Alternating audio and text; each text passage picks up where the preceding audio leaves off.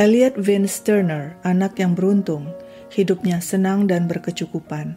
Sebagai anak tunggal, dia sangat dimanja orang tuanya, terutama oleh sang ibu. Elliot adalah anak blasteran, ayah asal Inggris bernama Lee Turner dan ibu asal Indonesia bernama Anita. Keluarga Turner tinggal di Bournemouth, sebuah kota pantai di Dorset, Inggris. Lee, ayah Elliot, adalah pemilik R.E. Porter, sebuah toko perhiasan keluarga yang sukses, sedangkan Anita, sang ibu bekerja di bidang farmasi. Dari segi fisik, Elliot lebih mirip ibunya Anita yang berasal dari Indonesia, Mungkin karena itulah ibunya sangat memanjakannya, atau mungkin juga karena Elliot anak satu-satunya. Yang pasti semua orang tahu, Anita sangat memuja Elliot. Apa saja yang diminta si anak akan diberikan, seolah di rumah keluarga Turner yang mengatur adalah Elliot dan bukan orang tuanya. Elliot menempuh pendidikan di private school dengan uang sekolah hampir mencapai 1000 pound sterling per bulan. Pada usia ke-17, Elliot dihadiahi mobil sendiri agar bebas ke mana-mana, termasuk nongkrong dengan teman-temannya di berbagai nightclub bergengsi di kawasan Bournemouth. Kepada teman-temannya, Elliot sering memamerkan perhiasan dan koleksi jam tangannya yang mahal, termasuk pakaian Armani miliknya. Elliot selalu tampil seperti playboy kaya yang punya banyak koneksi. Bagi Elliot, uang datang dengan gampang. Ibunya selalu memberikannya uang saku melimpah. Saat duduk di bangku kuliah, Elliot sudah biasa membawa uang tunai seribu pounds hanya untuk semalam hangout di klub bersama teman-temannya. Main cewek, minum alkohol, dan memakai narkoba hal yang biasa buat Elliot. Lagi pula orang tuanya tidak pernah melarang. Elliot anak kesayangan. Apa yang Elliot mau, Elliot harus dapatkan. Sayangnya karena selalu keluar malam dan tidak punya disiplin, mudah ditebak.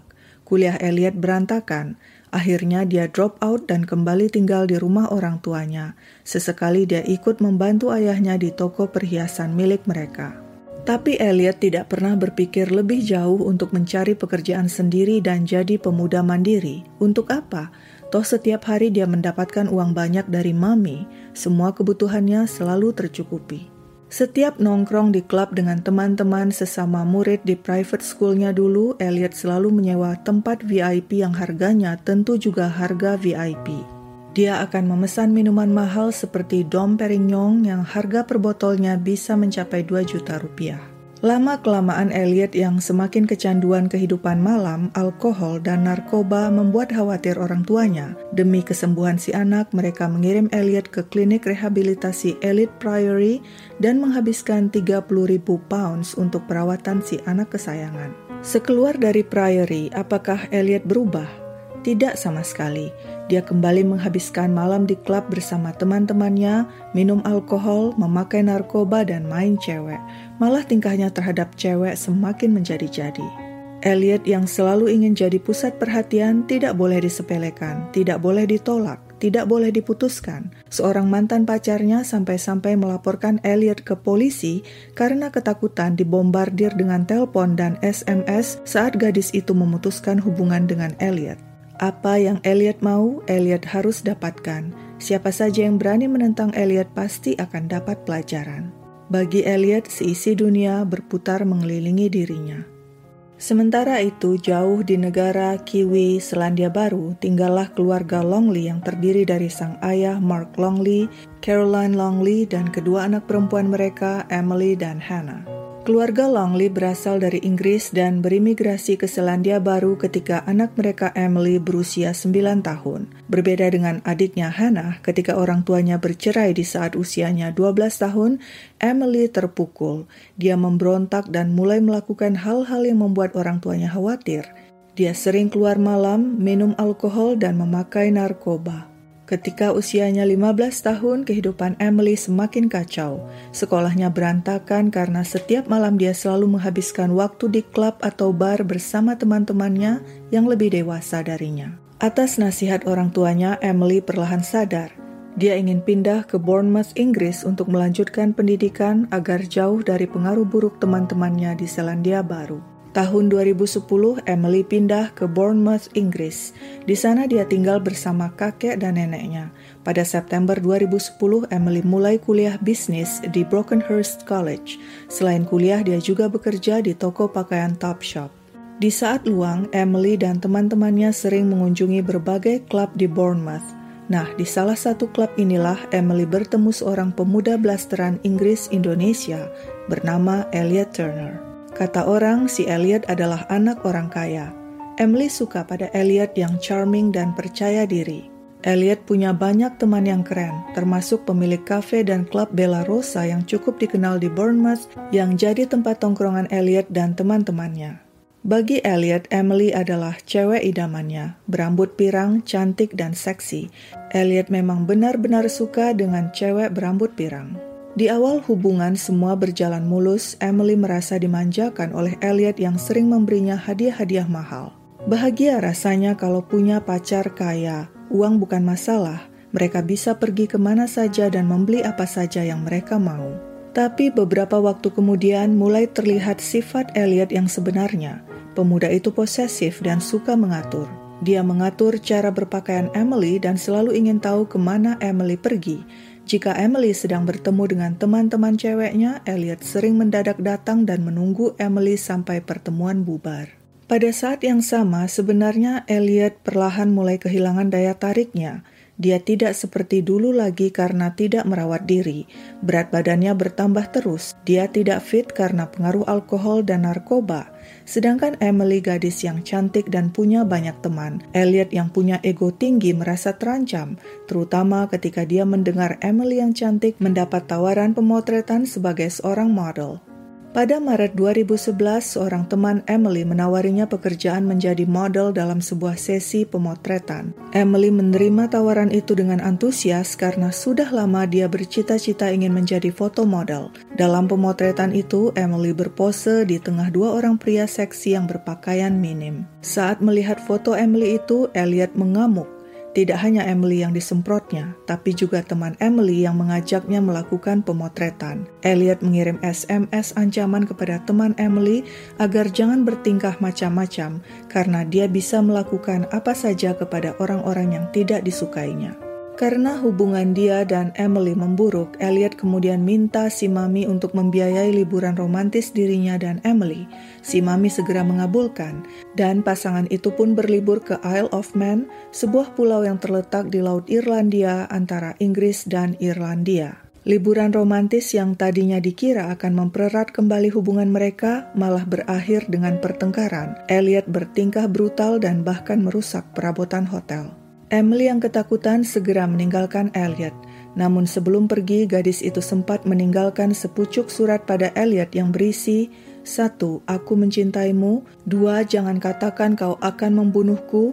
Tiga, Berhenti membicarakan mantan pacarmu. Empat, Berhentilah bersikap agresif. Bersikaplah peduli karena itu lebih menarik. Dan kau membuatku takut karena sifatmu yang mengintimidasi. Aku benci kau sangat agresif Sebenarnya itu adalah pertanda buruk. Elliot melontarkan ancaman akan membunuh Emily. Apakah Emily sadar?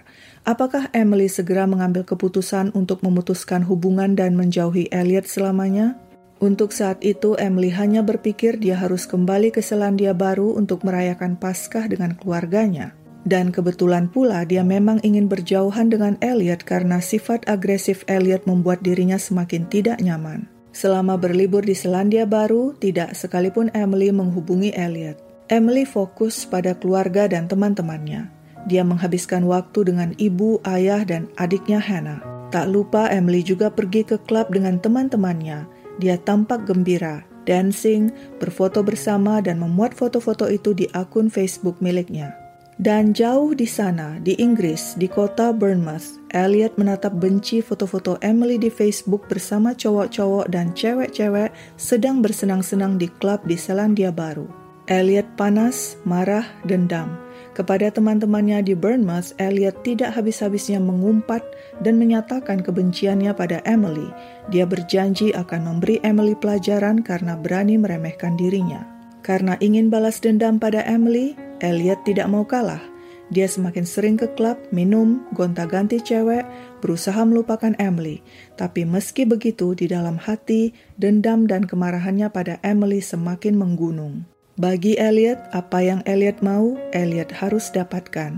Jika Elliot tidak mendapatkannya, lihat saja akibatnya. Sementara itu, setelah menghabiskan liburan tiga minggu di Selandia Baru, Emily pun kembali ke Bournemouth, Inggris. Tidak seperti biasanya, sebelum berangkat, Emily membersihkan kamarnya, melap, dan mengatur barang-barang di kamarnya. Ibunya heran melihat tingkah anak perempuannya itu yang tidak biasa. Mungkin Emily punya firasat bahwa itu merupakan terakhir kalinya dia berada di kamar tidurnya dan dia ingin meninggalkannya dalam keadaan bersih dan rapi. Setiba di Bournemouth, yang dilakukan Emily pertama kali adalah datang ke Bella Rosa Club untuk menemui Elliot. Sepertinya Emily masih menyukainya dan berharap hubungan mereka yang sempat memburuk bisa kembali baik. Di klub, meski Emily berusaha menyapa Elliot, pemuda itu tidak mempedulikannya. Elliot malah sengaja memusatkan perhatian kepada cewek-cewek lain, mungkin untuk membuat Emily cemburu. Pada saat itu, Elliot juga mulai mabuk. Saat Elliot dan Emily duduk di satu meja dan mulai bicara, pertengkaran pun tidak bisa dielakkan. Elliot membenturkan kepala Emily ke meja, lalu melempar gelas ke lantai dan beranjak pergi. Emily terlihat gusar. Teman-temannya segera menenangkannya dan mengajaknya keluar dari klub. Urusan Elliot belum tuntas, amarahnya pada Emily masih menumpuk. Dia membuka email Emily dan melihat email Emily dan seorang pemuda yang berjanji akan bertemu di sebuah klub bernama Clut. Elliot mengamuk, menyambar Martil lalu membawa benda itu ke Clut. Ternyata Emily tidak berada di sana. Meski begitu, Elliot sempat menemui si pemuda yang rencananya akan ditemui Emily. Dia mengancam pemuda itu agar jangan mendekati Emily dan menunjukkan martil yang dibawanya. Si pemuda menegaskan dia tidak punya hubungan apa-apa dengan Emily. Elliot meninggalkan klub dan mendatangi rumah seorang teman. Kepada temannya itu, Elliot mengatakan dia telah menghabisi Emily dan membuang mayatnya ke semak-semak. Saat si teman shock mendengar perkataannya itu, Elliot malah tertawa terbahak-bahak dan mengatakan dia hanya bercanda. Temannya yang merasa candaan Elliot sudah keterlaluan segera memberitahu hal ini kepada Emily. Keesokan paginya, tanpa basa-basi lagi, Emily yang marah mengirimkan SMS kepada Elliot dan memutuskan hubungan mereka selamanya. Elliot marah besar, berani-beraninya Emily memutuskan dirinya. Gadis itu sudah berani melawan dan merendahkan dirinya. Apa yang Elliot mau, Elliot harus dapatkan. Dan kali ini sepertinya Elliot gagal mendapatkan Emily. Elliot lalu menemui seorang teman dan bertanya bagaimana cara terbaik untuk membunuh Emily.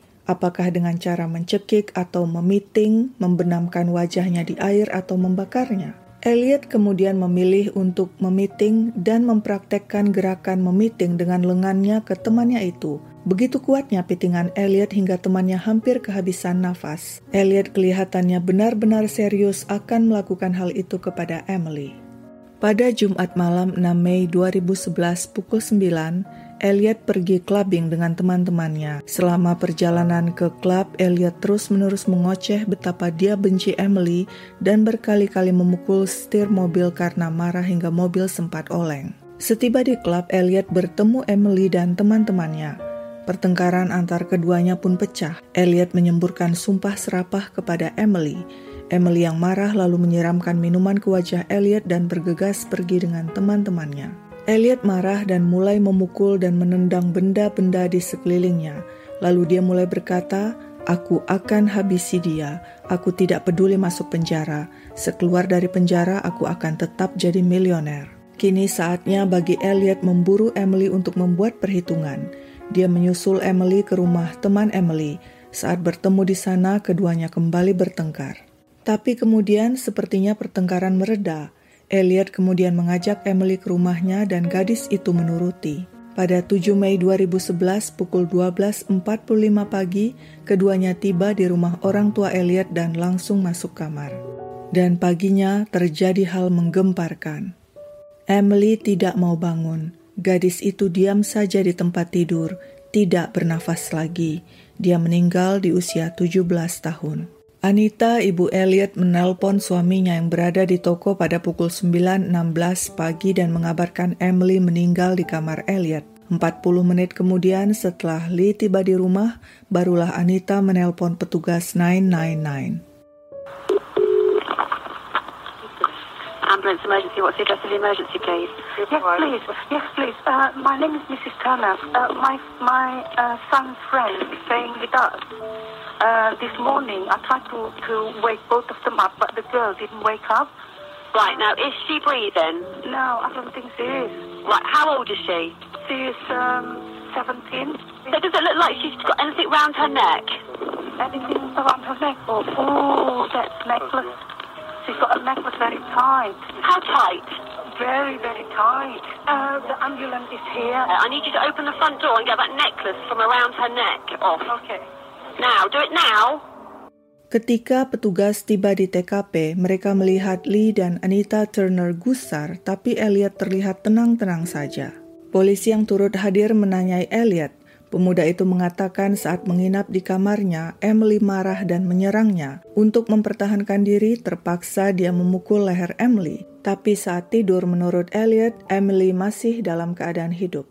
Polisi kemudian membawa Elliot ke markas dan menahannya. Sementara itu, keluarga Emily di Selandia Baru telah diberitahu tentang meninggalnya Emily. Mereka shock dan segera terbang ke Inggris untuk melihat jasad Emily. Polisi yakin Elliot telah membunuh Emily, tapi Elliot menolak bicara dengan polisi. Sedangkan hasil pemeriksaan forensik menunjukkan di tubuh Emily tidak ditemukan luka sehingga tidak bisa disimpulkan secara pasti akibat kematian Emily. Karena tidak ada bukti, Elliot pun akhirnya dibebaskan sementara dengan jaminan. Elliot tidak menunjukkan tanda-tanda berkabung atas kematian pacarnya, tapi malah langsung clubbing dan party dengan dukungan Mami. Mami telah memberinya kartu kredit, apalagi di hari ulang tahunnya yang ke-20 pada 25 Mei, pesta berlangsung dengan meriah. Sementara itu, polisi yang yakin Elliot adalah pembunuh Emily belum juga bisa menemukan bukti yang dapat menjerat pemuda itu. Cara satu-satunya adalah memasang penyadap di rumah keluarga Turner. Bagaimana cara polisi bisa memasang penyadap itu tidak dijelaskan kepada publik. Usaha polisi membuahkan hasil. Pembicaraan Anita, Lee, dan Elliot membuktikan bahwa Elliot adalah pembunuh Emily. Kedua orang tuanya tahu tapi melindungi anak kesayangannya itu. Bahkan si ayah telah membuang surat pengakuan yang ditulis Elliot sebelum petugas medis dan polisi tiba di TKP.